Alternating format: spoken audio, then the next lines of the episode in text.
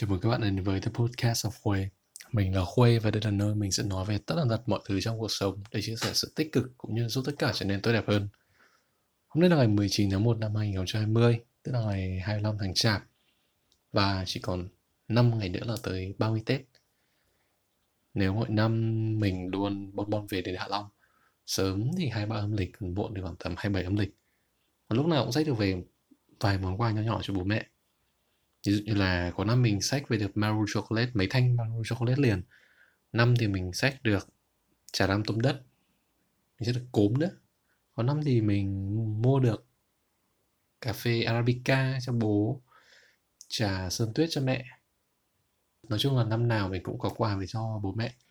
Nhưng mà năm nay thì khác. Năm nay, món quà mà mình mong bố mẹ nhận được đơn giản chỉ là sức khỏe và hạnh phúc ở bên nhau. Mình vẫn nhớ năm 2016 hay 17 khi mình đi học trao đổi Thụy Điển, khi mà cái sự thiếu vắng cộng đồng người Việt ở Gothenburg kết hợp với cái không khí lạnh giá đặc trưng của xứ Bắc Âu khiến mình càng háo hức đặt vé máy bay về Việt Nam càng sớm càng tốt ngay sau khi mình kết thúc khóa học trao đổi. Mình vẫn nhớ chính xác ngày mình về đến Việt Nam là ngày 17 tháng 1 năm 2017 tức là ngày 20 tháng chạp, về đến nơi là tầm, về đến nội bài là tầm 11 giờ trưa. Và đặt chân xuống sân bay nội bài. Mình thấy không khí khác hẳn, không lạnh như thụy điển. Nhưng mà chắc chắn thấy được không khí tết đã về. Và năm nay 2020 là lần đầu tiên mình không đón tết ở nhà của gia đình. Thật ra thì mình quen rất nhiều các bạn du học sinh và mọi người thường không có cơ hội về Việt Nam ăn Tết đó là một điều hết sức bình thường. Và mình cũng là một người bình thường, cũng chỉ là du học sinh như mọi người. Mình muốn đề cập đến điều này bởi vì mình không muốn mọi người hiểu nhầm rằng mình đang thể hiện như thể là thế giới xoay quanh bản thân mình, mà chỉ muốn nhấn mạnh về tầm quan trọng của tết đối với cá nhân mình. Quay lại chủ đề chính, mình muốn các bạn hãy thử dành vài giây để điểm lại những năm tết từ trước tới giờ, bạn thường làm gì ở nhà vào dịp Tết này và bạn thích điều gì ở Tết. Có bạn của mình thì chia sẻ rằng bạn ấy đi làm khá là bận và nghỉ muộn. Thế nên là phải đến tận tầm 27 28 âm mới được nghỉ. Lại còn phải đi tàu từ Hà Nội về. Hoặc là có năm thì như là phải đi xe chen chúc trên xe thì mới về được. Thế nên là khi về đến nơi thì hầu hết là mọi việc ở nhà đã lo bố mẹ đã lo, đã lo xong xuôi hết rồi nhưng bạn ấy vẫn thích Tết bởi vì bạn ấy biết rằng cả nhà luôn đợi bạn ấy về. Có bạn thì kể rằng bạn ấy thấy rằng tết là một ác mộng, vì lúc nào bạn ấy cũng phải dọn dẹp, rửa bát rửa bát, rửa chén. Mình rất hiểu và rất thông cảm cho các bạn, và đặc biệt là những bạn nào cũng phải làm thế khi dịp sẽ đến xuân về. Nhưng bạn ấy, khi mà kể về tết thì bạn ấy rất là hào hứng. Bạn ấy kể rằng bạn ấy thích tết vì bạn ấy được về với gia đình được ngồi bên cả nhà, để gói bánh trưng được làm mứt, lấy lại còn được đi chơi, chùa chiền được sung sinh, đầu mới. Một những, một trong những những lý do hết sức đơn giản mà lại rất là gần gũi. Các bạn khác của kiện của mình thì kể rằng là bạn ấy không thích tết vì bạn ấy sợ rằng mọi người sẽ liên tục hỏi bạn ấy những câu hỏi rất là tọc mạch như là cháu dạo này đi làm lương cao không? Bao giờ cháu cưới? Có người yêu sao không dẫn về ra mắt? Những câu hỏi đấy tưởng chừng như là những câu hỏi rất là hỏi thăm. Nhưng mà đối với bạn ấy và mình nghĩ là với rất nhiều các bạn kể cả mình trong cái tầm tuổi này thấy rằng đây là một trong những câu những câu hỏi rất là tọc mạch và động chạm và nó thực sự là không phù hợp để hỏi. Nhưng bù lại thì bạn ấy nói rằng là bạn ấy cảm thấy tết giống như là một đợt à, uh, paid leave dài khoảng tầm vài ngày để bạn ấy dành thời gian cho bản thân và gia đình nhiều hơn. Mình mong rằng các bạn luôn có thể nghĩ được như vậy tích cực như vậy như các bạn vừa rồi hãy bình tĩnh lại, tạm gạt đi những nỗi lo âu bộn bề của công việc trước tết và detox tâm trí bản thân mình bằng cách quan tâm và tập trung một cách lương tâm vào những gì đang diễn ra vào dịp tết này. Hãy thử hình dung trong đầu hình ảnh và mùi vị của những món ăn bố mẹ bạn nấu để chuẩn bị cho mâm cúng. Những cành đào, cây đào mà bạn nhìn thấy ở chợ hoa. Những tờ tiền vàng mã lèn lẹt mà các bạn mua được ở chợ mùi hương trầm nghi ngút ở trên bàn thờ cúng cùng tiếng Nam Mô A Di Đà Phật từ chiếc máy khấn Nam Mô A Di Đà. Mùi thơm của lá mùi già mà chúng ta dùng để đun nước tắm vào dịp cuối năm. Mình nghĩ rằng khi các bạn nghĩ về Tết một cách thật nhẹ nhàng, thật đơn giản, có chút gì đó hơi nghệ thuật mà vẫn rất là truyền thống. Lúc đó các bạn sẽ thấy rằng Tết đến thật nhẹ nhàng và các bạn sẽ đón nhận Tết một cách thật là bình thản. Vậy bản thân mình dịp Tết thì mình thường hay làm gì?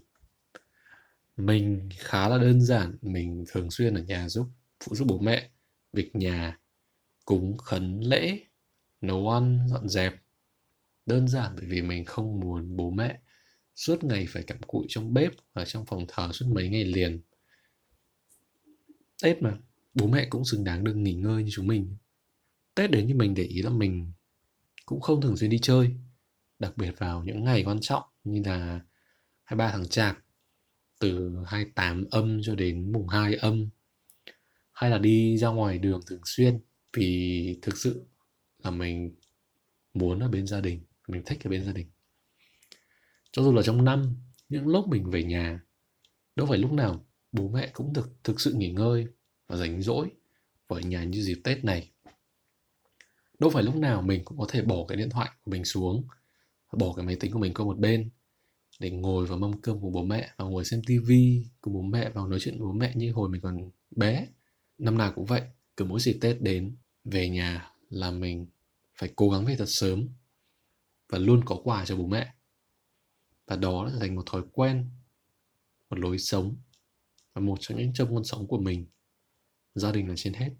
Năm nay, vào ngày à, 25 tháng Chạp thì mình lại đang sống ở một múi giờ khác cách Việt Nam 6 tiếng. Và đây cũng là lần đầu tiên mình không được phụ giúp bố mẹ cúng tiễn đưa ông Táo về chầu trời. Không được đi mua đào, mua quất, không được dọn nhà, gói bánh trưng, không được gói bánh trưng ở nhà bà nội, không được tranh thủ về nhà bà ngoại trước khi về Hạ Long. Cũng không được cuốn chả em, không được luộc gà, không được chặt gà, không được đồ xôi. Lần đầu tiên không được đón Tết cùng gia đình có thể điều này mình nói và mình so sánh là hơi khập khiễng. Nhưng mình thấy khá là phù hợp. Đó là, sau này khi mỗi người chúng ta có một gia đình riêng, có vợ chồng con cái, thì lúc đó mới hiểu tại sao mỗi dịp tết đến ta lại thèm về nhà đến thế.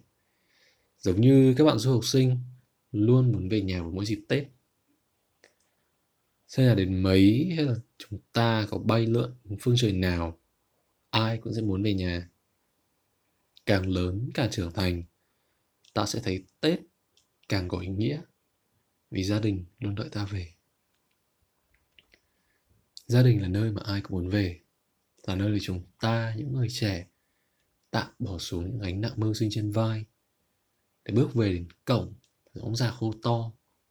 Cả nhà ơi, con về rồi. Tết này, hãy tạm quên đi công việc, học hành và tạm bỏ điện thoại và máy tính qua một bên. Hãy đứng dậy, phụ giúp bố mẹ. Hãy đứng dậy, phụ giúp bố mẹ. Hãy thể hiện bằng hành động để bố mẹ các bạn thấy rằng bạn yêu thương gia đình đến nhường nào. Hãy khiến bố mẹ các bạn tự hào vì bạn giờ đã lần khôn. Hãy dành thời gian này để ghi nhớ những gì đẹp nhất của tết. Để nhớ lại khi xưa ta bé, tết khác bây giờ như thế nào.